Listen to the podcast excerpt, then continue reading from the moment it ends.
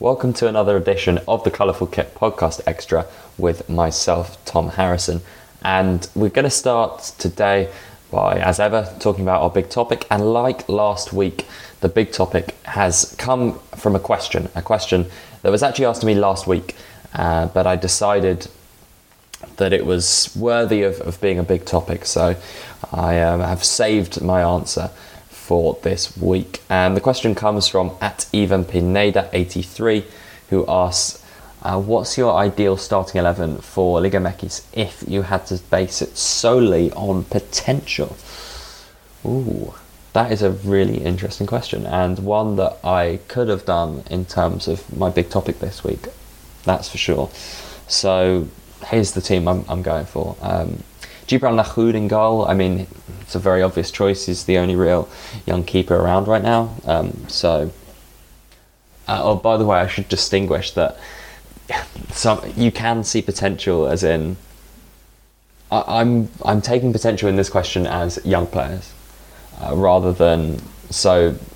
For example, um, I'm not. I don't think Lahoud has as much potential actually as Marchesín Marchesín has next week has potential to play better than Lahoud does ever in his career. I think, but I, I'm taking this as as young players, you know, with the most potential.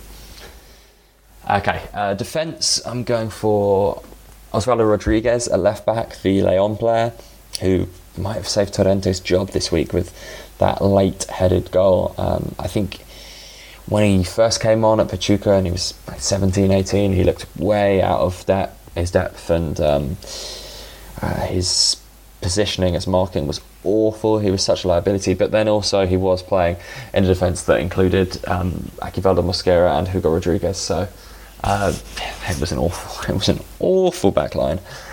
Since going to Leon, he's been starting in the team, and I, have been very impressed with him. I put him in my young, I put him in my young players t- team of the season for last year. Um, so I think he's a, a good good player and, and someone to watch for the future. Um, could have easily gone for Gerardo Arteaga as well. Uh, those two, I think, will be competing to replace Miguel uh, in the future. Centre backs, very very obvious choice. Um, I've gone for um, Edson Alvarez and Cesar Montes.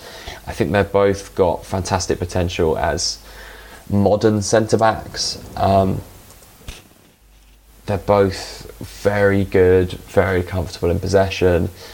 Uh, they read the game well. Um, obviously, Alvarez has been playing as a holding midfielder lately. Had a pretty bad game on the weekend, to be fair. But I, I like them both a lot, um, particularly Montes because he's done it for two seasons now. Another guy that potentially I could have gone for is Igor Lichnovsky, who I've been impressed with so far for Necaxa, originally at Porto. So clearly there's a lot of potential there. Played for Chile in 2014, uh, and I think he's got a lot of potential. But I, have gone for Montes Alvarez. I think they're, like I said, they're, they're fantastic players. Definitely, I'm hopeful that that will be the Mexico defence in the future. That could be a really good centre back partnership in the future for El Tri. Right back uh, was obvious for me, Jorge Sanchez from Santos. He's been a revelation since getting into the team last season. Credit to Chepo de la Torre for putting him in there, for having faith. Uh, his energy is um, outstanding. He gets up and down the right right flank so well. With Santos playing without formal wingers, he has to provide the width when they go forward and cover defensively. He does that job really, really well. Um, very impressed with him for a young player, and um, yeah, I think he's got great potential. He's, you know, to get into the team ahead of Jose Abella, who originally was one of Mexico's best young right backs. Uh, credit to him, and um, yeah, definitely someone to keep an eye on. Midfield, um, I've so gone for a 4 3 3 with one holding midfielder. The holding midfielder is Guido Rodriguez. Very, very obvious decision. Um, outstanding defensive midfielder. He was just phenomenal. He was on, he was on another planet last season. He really was, uh, averaging over seven interceptions and tackles per game. Just reads the game ridiculously well. Such a good ball winner. Then he's classy in possession as well. He scored five goals for Tijuana last season. He, I think he had, he was he. Well, I know for sure he was right up there. It might have even been the best uh, shots per goal ratio in the league. It was better than it was like 2.5 shots per goal. It was better than any of the players that scored 10 or more goals in the league. Um, so yeah, just a phenomenal player. And uh, if he does well for America, Europe will surely come calling. They'll have to pay a lot of money, someone, but uh, I think he, he could be. Uh, I, I, I think the world of this guy, and I think he could be really successful in Europe in the future. Particularly if, if Guido Pizarro is for Sevilla. Two central midfielders, really tough because there's so many good options. And I'm going to be a bit controversial here because I'm leaving out uh, Eric Gutierrez. That was tough, a tough one to leave out. I'm leaving out. Oh, this is so tough. I'm, I'm yeah, I'm leaving out Lucas Zelarayan because he's 25. Uh, as phenomenal as he's been this season, he's been amazing this season. But perhaps we're seeing him at his peak. Well, not quite. Um, he's definitely someone who could go to Europe and do well, in my opinion. But I'm leaving him out. Uh, I could have gone with Diego Valdez, who's been so good this season, classy on the ball, fantastic distribution. But I've gone for Orbelin Pineda, pretty obvious choice. Um, the thing that's so great about Orbelin is his maturity, and it, that's always been incredible. The fact that he's managed to come into the, the Chivas team um, with such a demanding and large fan base, so much pressure. He's he's strolled into the team, and he, he's made it his own. You know, he's he's been the, the key man in the midfield at such a young age. Um, he's he's got all the technical attributes and um, yeah, uh, massive potential. And the other one who perhaps has the biggest potential of anyone in Liga MX right now, maybe Clifford Aboagye. Um, yeah, I, I, absolutely love him. Love watching him play. He's got it all when he's in possession. He really does. Um, his passing efficiency is outstanding. Uh, he's very, very creative. He's a great dribbler. He's got skills. Uh, he's perhaps a bit, well, he is diminutive. Um, perhaps that is an issue for him and and Orbelin, both small guys.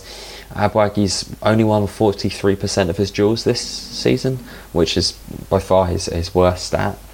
Um, but you know, if he can bolt, he might need to bulk out a little bit. Although he'd lose certain things with with that. Um, but in terms of pure ability, uh, he is amazing, amazing, and he's adding defensive attributes to his game as well. So massive potential. Front three, right. First one is a pretty obvious choice. Uh, Diego Lainez, of course, broke through into the team at, at, 16 last year. I couldn't leave him off the list considering uh, how just how young he is and how much he's done at a young age. I still think he's got a million and one things to learn. He's a great head down dribbler, uh, very very technically gifted, but he needs to learn his he needs to learn game intelligence. You know, he needs to um, learn the right moments to take on players and the right moments to look for a pass and prove his creativity. But because he's so young, he's got so much time to do that, and, and that's why I think he's got so much potential. Um, Cecilio Dominguez uh, has been amazing. I, I keep I'm, I'm, running out of superlatives today. Uh, to just spending too much time talking about players I love. Uh, yeah, what what a player! What can I say? I mean, uh, ever since joining America, he's been. I don't know what to say. Amazing, incredible, superb, unbelievable, spectacular, outstanding, phenomenal. Yeah. And um, someone who can score, can create, um, can tear teams apart. I, I, love watching him run. It's it's the long sleeves that does it for me, uh, and he's so he just he, just looks so classy when he's running with the ball. Uh, bags of tricks, yeah. Uh, if he goes to Europe, he could be he could be a real success. Final one is such a tough choice. I'm caught between two players. I'm gonna go with Chofis Lopez, who I've always been a massive fan of, really. And I think is being hard done by this by um, Almeyda in this season and, and last season as well in terms of his lack of game time. Uh, I think he he deserves to have more football than he's got. You know, I think he offers more than like playing Zaldivar on the wing or, Carlos Vieira. I mean, Vieira is such a limited player. Chofis is has so much more to his game. His creativity, his vision of pass, is why I've put him as potential uh, on this list um, as having one of the best potentials in Liga MX because it's so difficult to teach that. Uh, I spoke about Line when I spoke about Lainez. I said that he probably has time to, to learn that side of the game because he's so young, but it's more difficult to teach that than technical ability. You know, if you've got a player who isn't a great dribbler, for example, uh, which Chofis is, he's an amazing dribbler if, you have, if you've got somebody who's an amazing dribbler, well, it's very easy to improve them. You just send them out on the training ground and get them dribbling loads. Get them doing dribbling drills, get them dribbling unopposed, get them dribbling opposed. Um, challenge them in training matches to, to take on players. Make them stay behind in training to practice skills, practice their dribbling. Um, if you've got someone who doesn't have great vision, it's it's so much harder to teach that.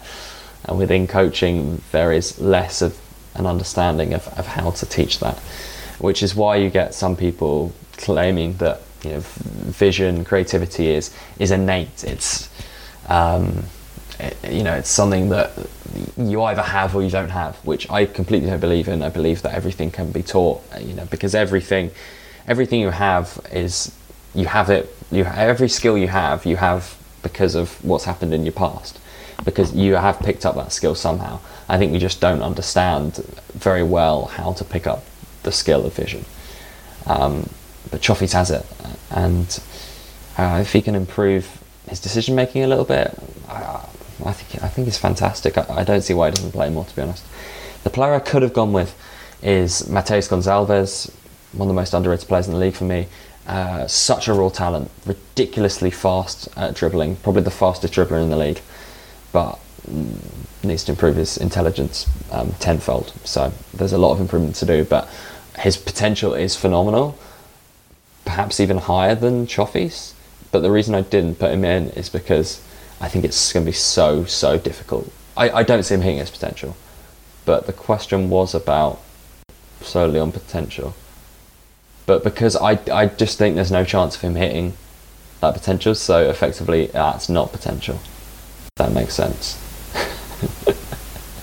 I can't, let me put it this way I can't see him becoming game intelligent enough to become better than Chofis can be. Um, so that's why I don't think he has as much potential. Hope that makes sense.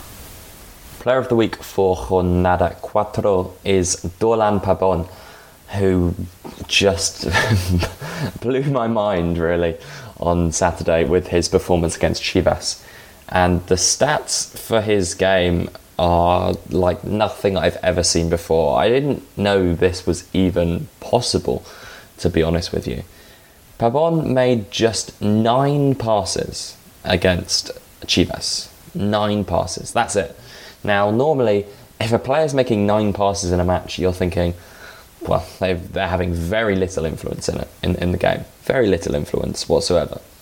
But this completely couldn't have been further from the truth in the case of Pabon. He scored a goal, a rebound from a penalty. He made two assists as well um, in the 4 1 victory over Chivas. And most incredibly of all, five of his nine passes were defined as key passes by SofaScore. Five of nine passes were key passes. More than 50% of his passes uh, either led to a shot or um, led to an assist. Like this is, or you know, were assists. Absolutely ridiculous.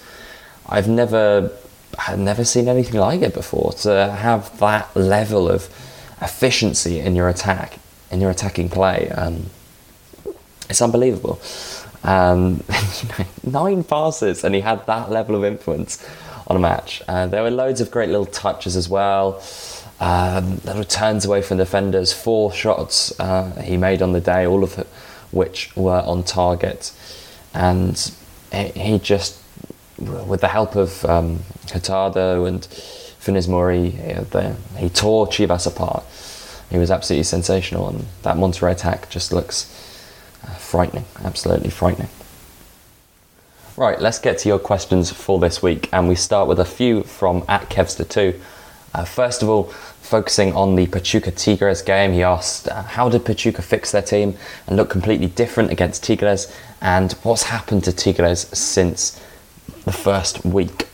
So, on Pachuca, um, it was yeah, a massive win. You saw how much that meant to them, uh, how much that meant to Alonso when he was you know, sprinting um, across the pitch at, at, full time. He was absolutely delighted, and it was such a crucial, crucial win that um, will, will no doubt boost their confidence, which is very important. Um, things weren't looking great uh, at Pachuca at the time, and it could be a real you know, turning point in their season. I think in terms of their performance this this week, um, I, am you know let's let's take this from from the two angles. Let's let's look at Pachuca and Tigres together. So Tigres are, are no doubt missing Guido Pizarro, and they were always going to, and they haven't yet replaced him. Jesus Duenas is not a natural defensive midfielder, and he, he's not good enough there to replace the job that Pizarro did. And unsure about this, you know, three at the back, four at the back. How do they play?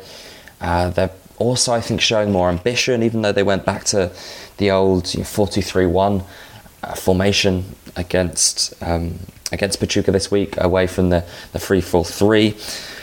Even, even so, they, they showed more ambition. I thought they pushed the fullbacks on more than they have in previous seasons.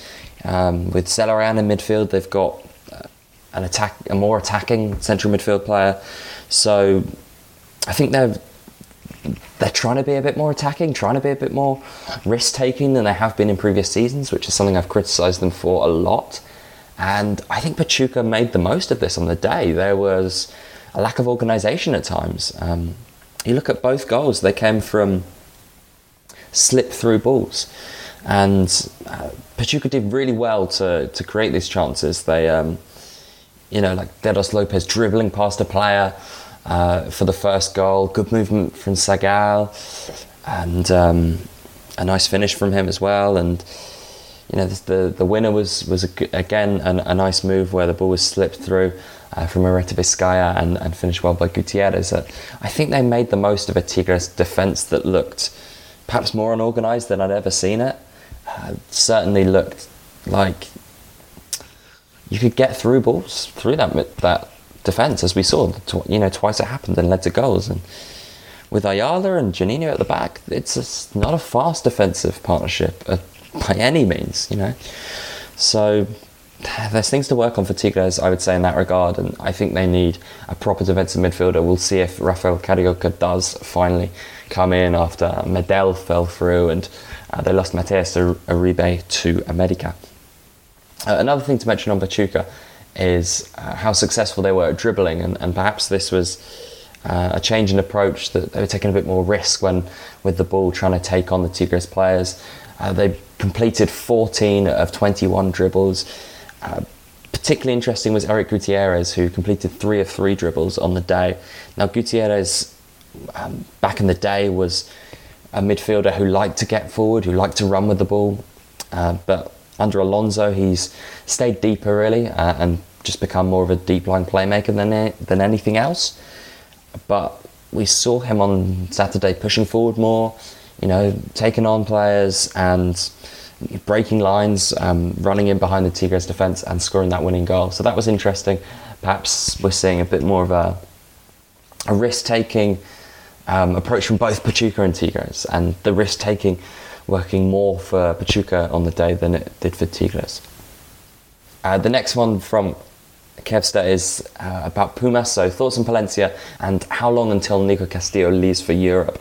Palencia, I think, is yeah, he's a young manager. He's he's learning. Um, I think he's he's doing something that Pumas want in terms of trying to bring through some players from the cantera and you know they haven't invested that much in players. They've brought in yeah they've brought in like Formica and Calderon and uh, Geron this summer, but, you know tactically and the way they play, I mean, it's just very similar to Memo Vazquez. He hasn't really changed that much.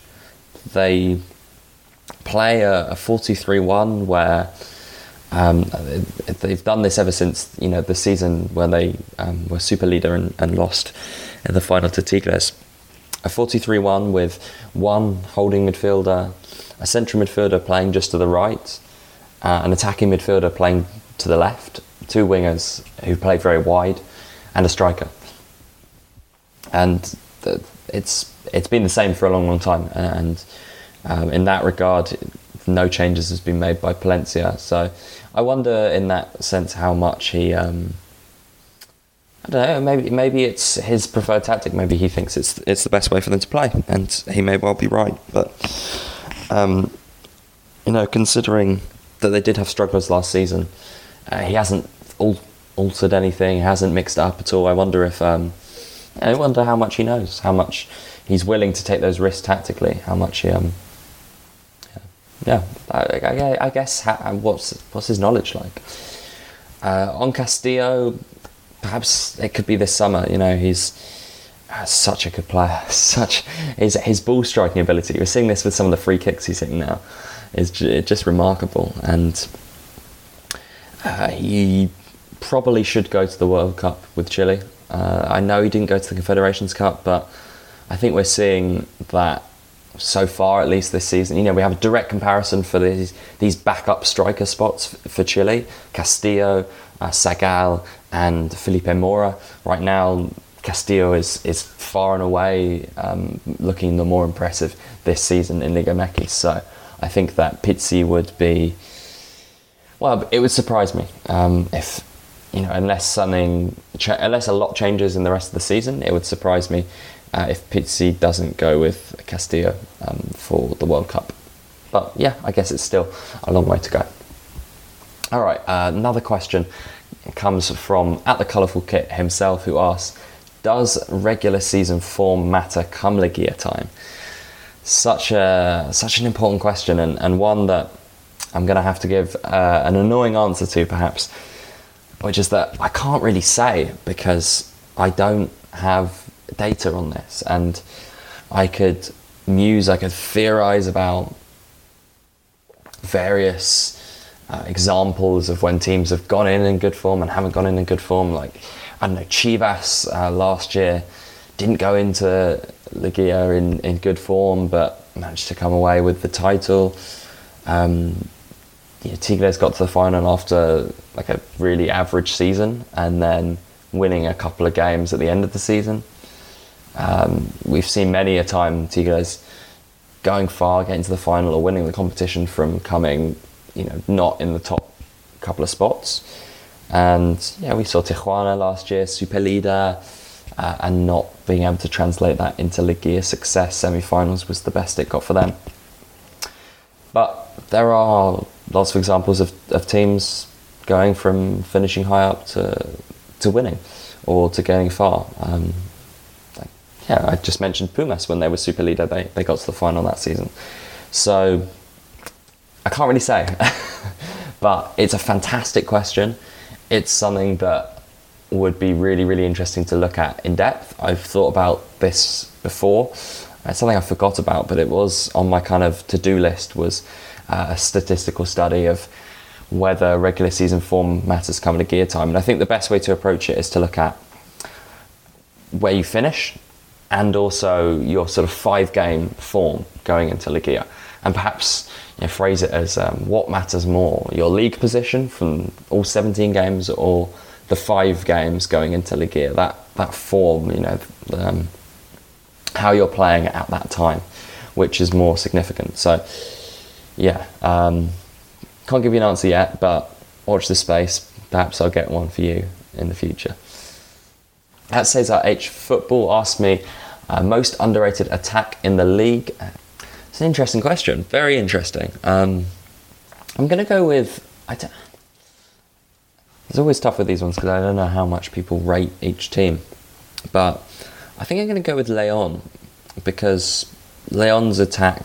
Well, Leon as a team have been obviously they got a great win this weekend, but have been in poor form for a while. Uh, the team as a whole, uh, they haven't been picking up many points, and you know a lot of people have been saying about Torrente is going to go.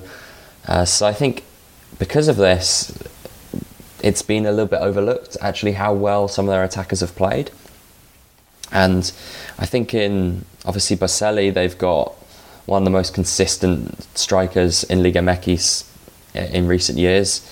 Absolutely, you know, always um, always has a great goal scoring record. 19 goals uh, last season across across the Apertura and Clausura. and he's he's very good in the air. Uh, he's he's a clinical finisher, and he's been massive for Leon. You know, he's led the line there for so long, and when you think of Leon, you, you really do think of Boselli now. And he's supported by some fantastic uh, wide men, some fantastic creators. Elias Hernandez is yeah, perhaps one of the most underrated Mexican players, um, one of the most underrated Mexican attackers. I think I'm guilty of doing it myself because he's not a flashy attacking player. He's not your classic Liga MX winger who has loads of pace and tricks and um, you know loves running at defences and taking them on. Uh, he's not a guy who's who you see like you know cutting inside, dribbling past a couple of players, getting a shot on goal. He he doesn't do that that often. But what he is is just a really, um, I think, a very clever attacking player and someone who has great passing and crossing technique. Uh, he's so accurate with uh, his crosses, his passes. You know, his crossing accuracy is absolutely ridiculous. Last season, uh, he was averaging four crosses a game at a 41% success rate. Now, if you listen to my episode a couple of weeks ago, the average cross success rate in Liga MX was like 25%. So he's way up on that average. Plus, last season he was averaging 3.7 key passes per match. Now, this is influenced by the fact that Leon played direct style under Torrente, but I still think that's really impressive that he's managing to make uh, so many passes that, that lead to shots that create things. Uh, he's supported by Andres Andrade, who's a player I have been a big fan of for a long time. I thought he shouldn't have been let go by America. I thought it was unfortunate there because he's just not a massive name, you know? He's not a player who's seen as a big star in Liga MX, but I think he consistently does a good job as a wide man. He's a great dribbler. He's got that powerful shot, and again, very creative. Um, he last season created nine big chances, which is a, a really impressive record. So I think he's a great player, and as is another winger they have, um, Dario Burbano, who's playing really, really well this season. He was somewhat forgotten about last season, couldn't get in the team ahead of Hernandez and Andrade, but this season he's doing really well. Um, he's got a goal, he's got an assist. Again, a, a really good dribbler, um, someone who is, a massive threat for um, massive threat, really difficult for defensives to deal with. So I would say that attack it really is one of the best in the league, and perhaps their problems are more in terms of, of their defence and the midfield. I'm not sure if the midfield's right. I'm not sure if the, I'm not sure if the tactics are right for from Torrente as well. Uh, what's been really interesting is looking at their average player position maps and seeing how their team is like split into two um, in the last couple of weeks, and I, it, they're not particularly compact. Um, perhaps, perhaps that's a problem. They get quite stretched um, when they're trying to press and play really direct. Certainly the, the attack, I'd say, is, is one of the most underrated in the league. A couple more questions to go. We're getting there this week. And the next one comes from at uh, Eloyant, um, a new new guy for a question. So thanks for asking. Uh, based on their start, does Chivas qualify for Liguilla? Well, based on the start, it's it's not looking great, but I still think they will. You know, it's it has been a difficult start for them. Perhaps it's somewhat of a hangover of being champion last season. They've also had you know, players out uh, at the Gold Cup. They've got injuries. I think Pulido's a massive miss, massive loss for Chivas. Uh, they haven't been controlling games in the way that we kind of used to seeing them under under Almeyda. I think he's also still working out his best lineup, particularly in attack. I don't think Fierro should be starting. Absolutely not. I, I just don't see really what he offers them, as particularly when they've got Brizuela, one of the best dribblers in the league, on the bench, and Chofis Lopez, um, a player who can come up with magic out of nothing. So I don't understand why he's playing Fierro, but you know, I, I think he'll, I think they'll get there. Uh, I have a lot of faith in Almeyda, although there are things about him that I criticise him for, of course. But I do have a lot of faith. I think he's a great coach, and yeah. So yeah, I still have faith that they'll make it, but um, it's going to be a challenge, yeah. Unless, of course, they go and win like three or four games on the trot now. Final one from at Reed Munir who asks, out of context, but favourite Premier League or Championship team. So, first of all, not out of context at all. Um, you know, obviously, I'm mainly going to be talking about Liga MX in this podcast, but if you ever have a question uh, about other football, um, obviously about El Tri, of course, but anything about other football, anything about anything else, like if you want to know something about me, if you want me to talk about something, then uh, go ahead and, and ask whatever you want. I'm more than happy to answer on anything really. So, favourite Premier League or Championship team? Well, it's a tough question for me to answer because when I was younger, I used to be quite a big Tottenham fan. And the reason why was pretty much nothing. I mean, I had a friend who supported them, and I didn't really have any links to any of the big teams because um, you know, the football I used to go to when I was young was like non-league football, um, semi-pro, uh, just seeing my local team called Kingstonian. If you're interested, and yeah, I didn't have any big teams. My dad, uh, on my dad's side, they were Chelsea fans like my dad and his brothers, but uh, I wasn't brought up by my dad. I didn't live with him when when I was a kid, so I didn't really have that influence. And um, my like my mum didn't really care. She wasn't really a big football fan, so yeah, um, I didn't really have that connection or link. And a friend once said, "Hey, support Tottenham," so I did. And for a while, I, I was quite a big fan, but as the years have gone on, particularly recently, I've just found myself not caring because you know I don't have that link. I feel to support a club, you really need to have that connection, and I kind of still act to some people who've known me for years like I support them, um, but really I don't really care. And you know, to some people, I've been like, yeah, to be honest, I, I'm just not that bothered about it anymore. So, favorite Premier League or Championship team? I guess you could probably say still Tottenham, but I just I don't I, I don't really yeah like I don't really have any. I, I just don't really care uh, who wins matches that much. Um, like yeah, I, I just found myself I'm not fussed. You know, I just enjoy the games. Somewhat, you know, not course uh, not my favourite league in the world, either of them. All right, that wraps it up for this week's episode of the Colourful Kit Podcast Extra. Thank you to everyone for listening, and a special thanks to those of you who put in questions for this week's episode. Thanks again to World Football Index for hosting this podcast, and make sure you check out their feed for other great soccer podcasts. If you don't already, you can follow me on Twitter at TomH underscore 36, and this way you can keep up with all my work, articles, podcasts, videos, etc. And of course, you can get a question in for the next episode of this podcast. So thanks again for listening, and I will catch you all next week.